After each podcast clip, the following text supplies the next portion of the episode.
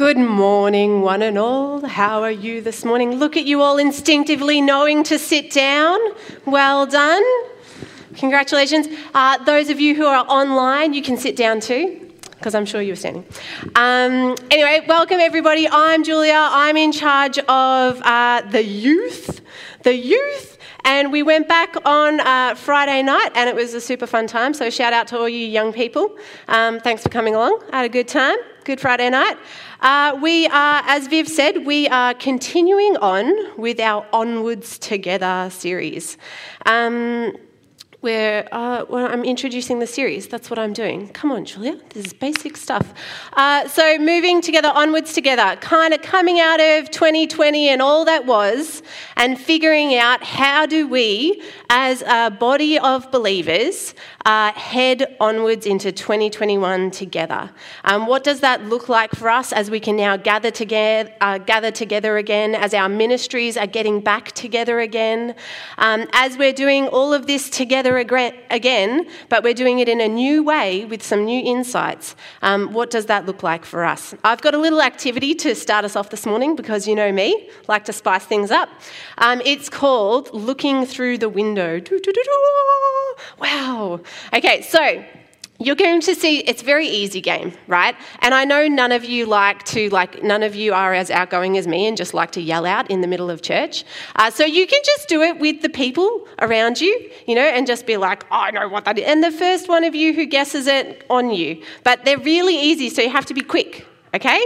Um, some of you aren't going to do it but that's okay you know me we're going to do this anyway okay first one you have to guess what it is let's have a look Oh, it's a party. Excellent. Well done. Okay, next one. Christmas! And I typed in when I was looking for it Australian Christmas, so it wasn't one of those cheesy American photos, but it like genuinely looked like, yeah, that's Aussie. Um, okay, next one. School lunch. They're eating school lunch. Yep. Okay, next one.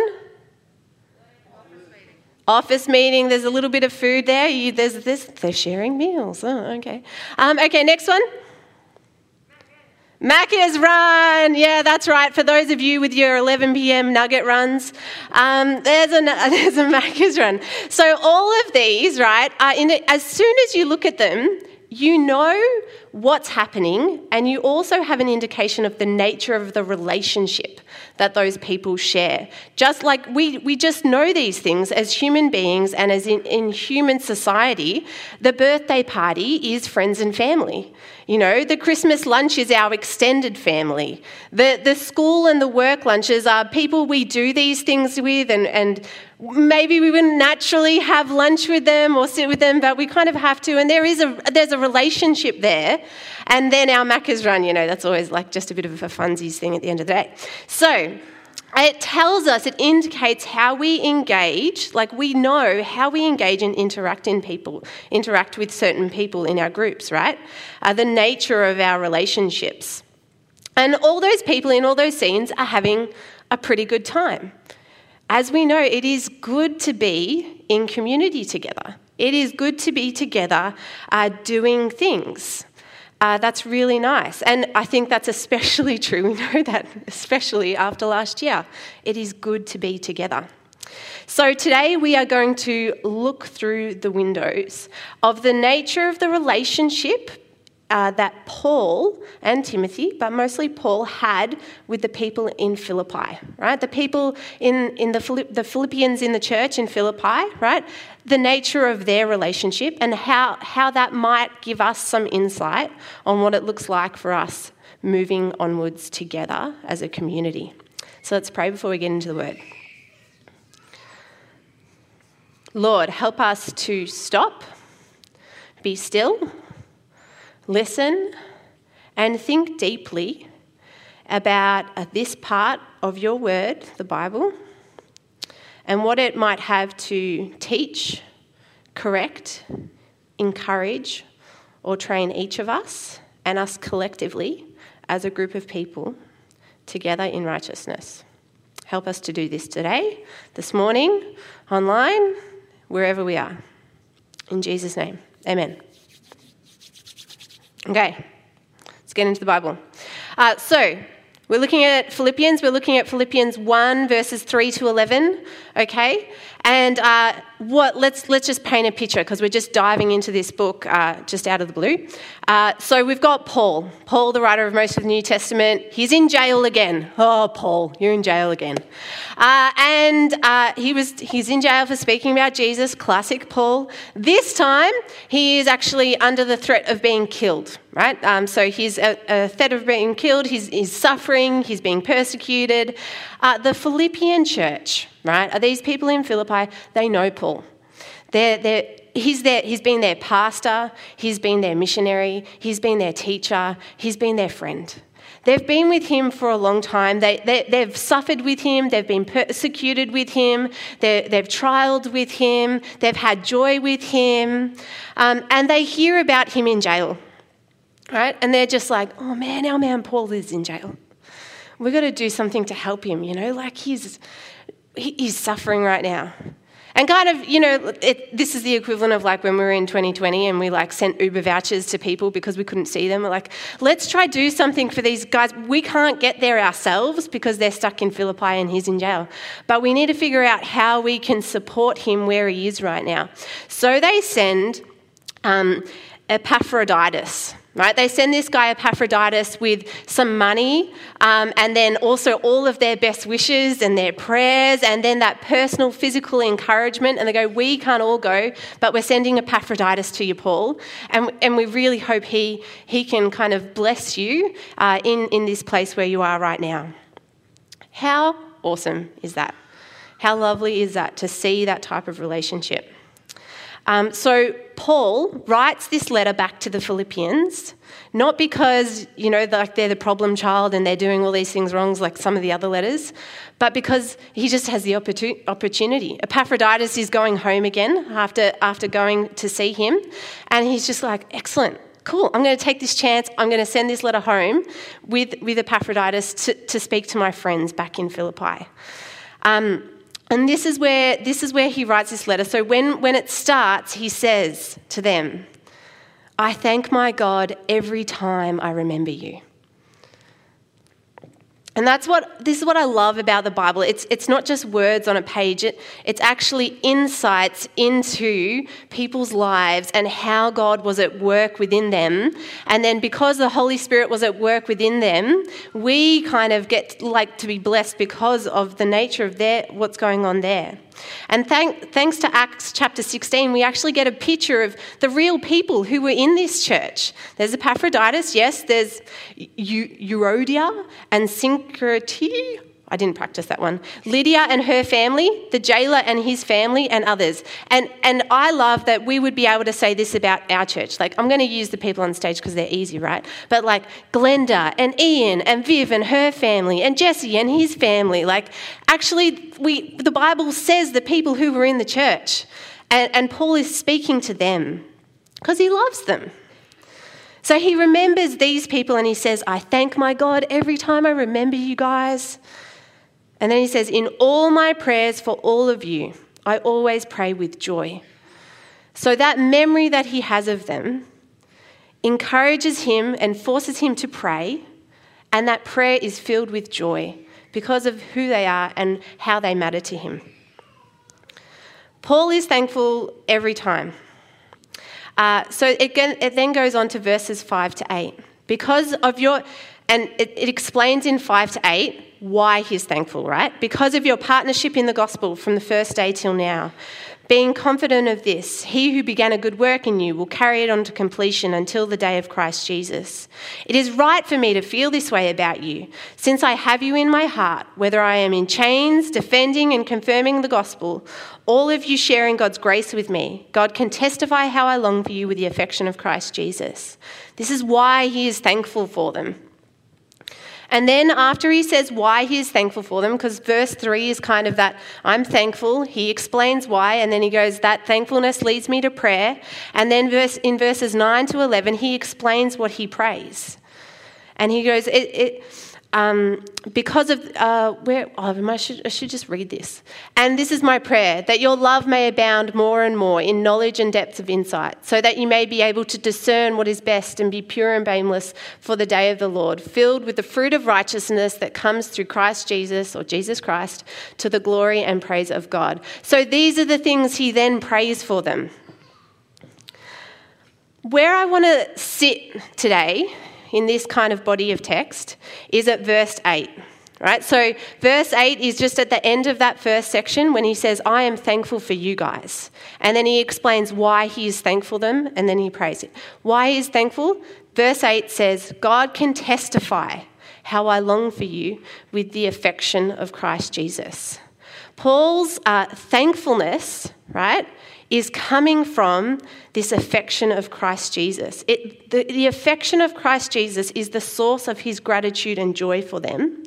And it, it's the way in which he is grateful and joyful for them, in the, even in the midst of his suffering. And this affection of Christ Jesus is what then leads him onto the next section, which is to pray. Right? So it's all rooted in this affection of Christ Jesus that he has for them.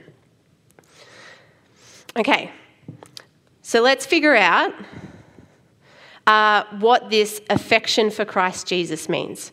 Uh, okay, I'll, I'll, tell you a little bit about myself. I'm not the best at spelling and grammar sometimes, uh, which is probably good why I talk and you don't read my notes. Um, but also, like when I talk verbally, as everybody talks verbally. I'm not very good at that either. So I say things like capsicum and Matt Damon and demons, and some of you aren't going to pick up on that, but my husband realizes that it's not capsicum, it's capsicum.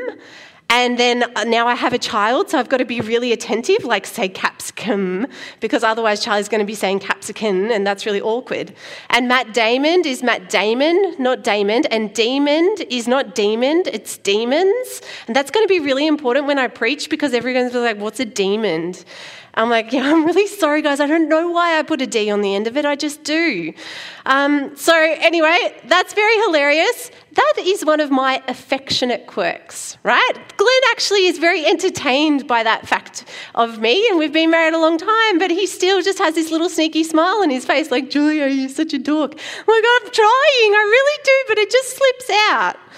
Um, so, there's this, uh, an affectionate quirk, right?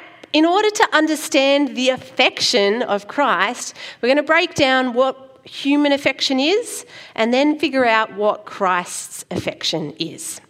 Okay, it's actually to understand affection it's, it's a little bit tricky right? You can't really look at a definition. It's a part of love right? It, it's a part of love. Love is a multifaceted thing and affection is one part of it. Affection is not it's not romantic it, it's not charity and it's not friendship. Um, and the best way, one of the most common ways of describing how, what is affection, it's like when there is a baby crying and the grandpa goes in and, and the, picks up the baby goes, Oh, sweetie, what's wrong? You know, that action is affection. Affection is also found in making someone a cup of tea every night, you know, without them asking. Um, it's the kissing of a, of a kid's finger when they've cut it. It's putting special treats into lunch boxes. I think in Australia, particularly, affection is um, often manifests, manifests itself in jokes. When someone gets their license and they start driving, you say, "Oh, everyone should stay off the roads." There's actually affection in that uh, because affection doesn't seek to wound, humiliate, or domineer, but it just genuinely and gently loves and celebrates the quirks and oddities in people. That's how we show our affection for one another. Stop and think for a second how do you show your affection? It's all very personal, you know? It's just little things. How do people show affection for you? Um, and then in groups of people who have affection for one another, they are really lovely, warm, welcoming, familiar environments. You know, they're, they're friendly, kind, genuine environments to be in. When people are showing affection in all those small ways, they're actually really nice places to be. So that's how we describe human affection. How do we f- describe the affection of Christ? Because, sorry, Jesus never made me a cup of tea. Um, I think, again, you can't define it with like a dictionary def- definition, but we have to look at the scriptures and see the ways Jesus relates to his people. When Jesus like dismisses the disciples because they try to shoo the kids away, he goes, "No, guys. These kids, the kingdom of God is like is theirs." And, and then when he washes the disciples' feet, yes, it's a big theological point and it's about servant leadership, but it's also because his, his friends' feet are tired and sore and dirty and he wants to care for them. It's when Jesus looks down compassionately at the woman who he's washing, washing his feet with, his, with her tears.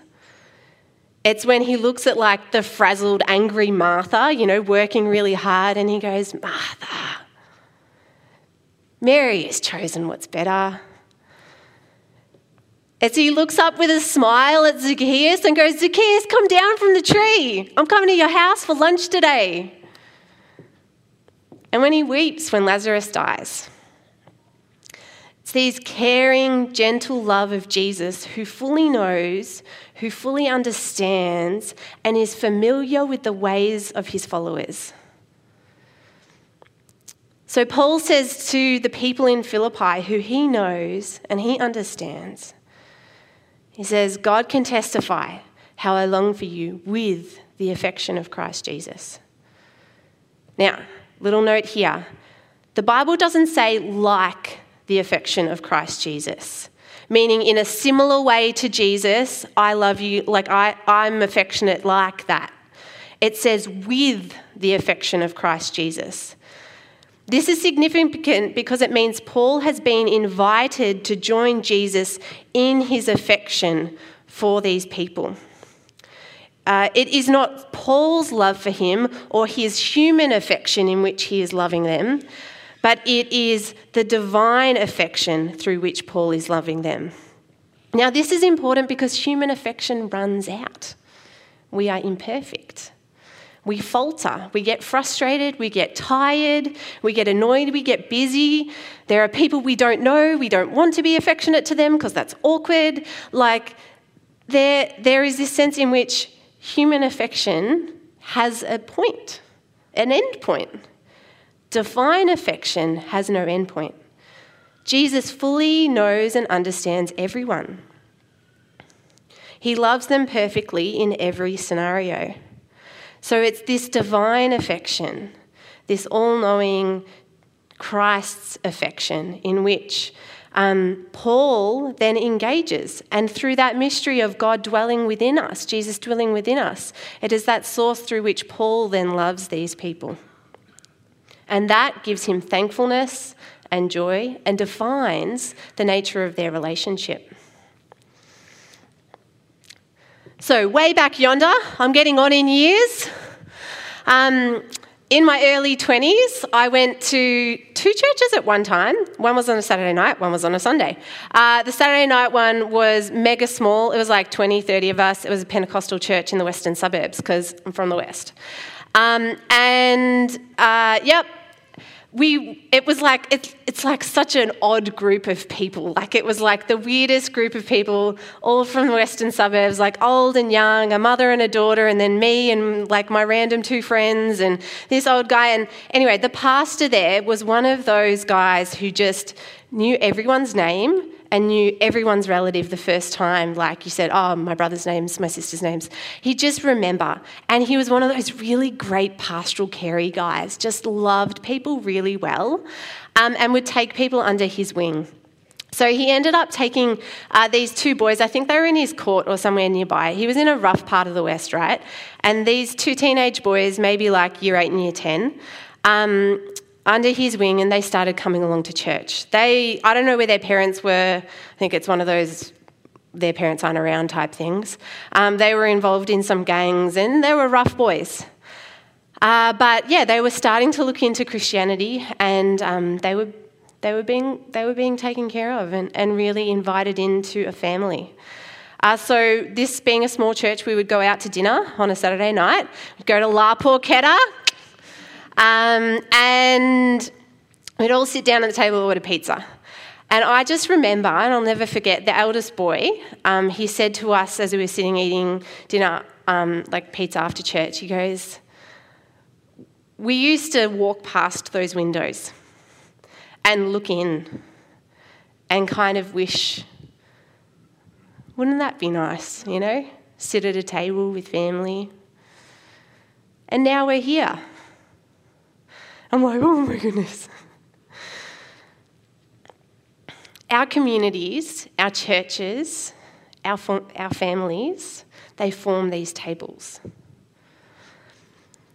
And when, and, and when Christ is the head and we're governed by his affection, it, it changes the culture of what those tables are.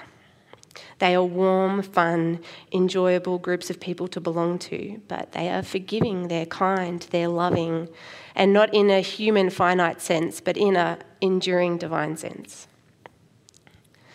When people look at our, our churches, at our ministries, at our gatherings, at our families, they should be able to look through the windows and say, hey, wouldn't that be nice? I love going to youth. Um, and, and I love going to Christian camps because I really feel like they're just amazing places to be. Like our Wednesday night hubs and our women's ministries and, and our churches, hopefully, this is what they feel like. Hopefully, coming to church feels like that. It's joyful, it's grateful, we're thankful to be here when Christ is the head of our table. We've got two howevers, though. However, to those of you who now are sitting at the table, you're there, you're here. Christ is the head, you've got your community around you. And then I've got one for those who are looking in. Sometimes our Christian communities look like socially distanced restaurants. A little bubble here, a little bubble there, a little bubble here, a little bubble there. Sometimes it's really hard to sit down. Sometimes they look empty, like, like the shutters are closed. You know that there's a there's a I'm sorry, this restaurant is full sign. You know, we're having a great time in here, but there's really no room. Uh, that's harsh, but it feels that way in here sometimes. To those at the table, I want you to encourage you to look up. Look out for who's looking in. I want to encourage you to make room. Make sure there's a spare chair. And for those of you who are really good at that, like you are naturally great at hospitality and welcoming, I want you to nudge the person next to you and say, hey, move over. you know, I want that you got to help some of us. Some of us, like, you know, we're too distracted. And it's like, no, look, hey, look, there's a new person. Hey, come on in, welcome. Get to know them. Hey, that person's that person's on the fringe over there. Hey, what's going on? Bring them on in. We need to check ourselves sometimes. Are we just loving with the human affection? Are we just loving the people that we find it easy to show affection to? Or are we loving with Christ's affection? You know, we need to be pushed to love with Christ's affection because that's what defines this place as different, what defines Christ as being the head. For those of you looking in, now, these can be people who have not done church before, do not know Christian community like those boys. Maybe you're online or maybe you're here for the first time. Unfortunately, also, these can be people who are in our congregations, who are maybe at one of those tables and looking at another table and wish they could just go say hi, but they don't feel like they can. They feel like there's a thing going on there. Or maybe you're like wandering around the restaurant and you've been wandering a while. You know when the waitresses are trying to find you a place to sit down and you're just like, oh, this is so awkward, there's nowhere to sit. Sometimes we're at churches like this and we're kind of wondering, you know, where do I, who do I talk to? Where do I sit? It's a two way street. I'm really sorry if that's been your experience. That's not the way um, I, I think Jesus would have it. Um, but we are failed human people and we do need forgiveness. Take another chance. You do actually need to ask sometimes, can I sit here? You do need to kind of take that leap of faith and walk in the door. Ask if you can pull up a chair. I reckon we'd all welcome you with open arms. So I just want to finish with this verse as we reflect about what God might have for us. In uh, the Gospel of Matthew, Jesus says, The kingdom of heaven is like a king who prepared a wedding banquet for his son. son. Everything is ready. Come to the wedding banquet. Come. It's a great place to be. It's a great place to be, and I love being a part of this church because it is a part of that place. That being said, we're closing the book in a way on the sermon and we're moving into communion. But because I'm doing both, there's this way in which they're integrated. The imagery of sitting at the table together, fellow believers, Christ is the head. That's exactly where the disciples were at Passover. As we prepare for communion today, let us consider the affection of Christ for us. Let us take a moment and listen to God and hear where He maybe wants to encourage us to make room, look up, or ask to take a seat. Where He maybe wants to encourage us to stand next to people and help them to learn to make room too. So, as you get your elements, we're just going to have a little moment of quiet. And, and then I'll wrap it up in prayer. And then we're going to take them together because I really like doing it together. So let's just take a moment, think, and then I'll pray.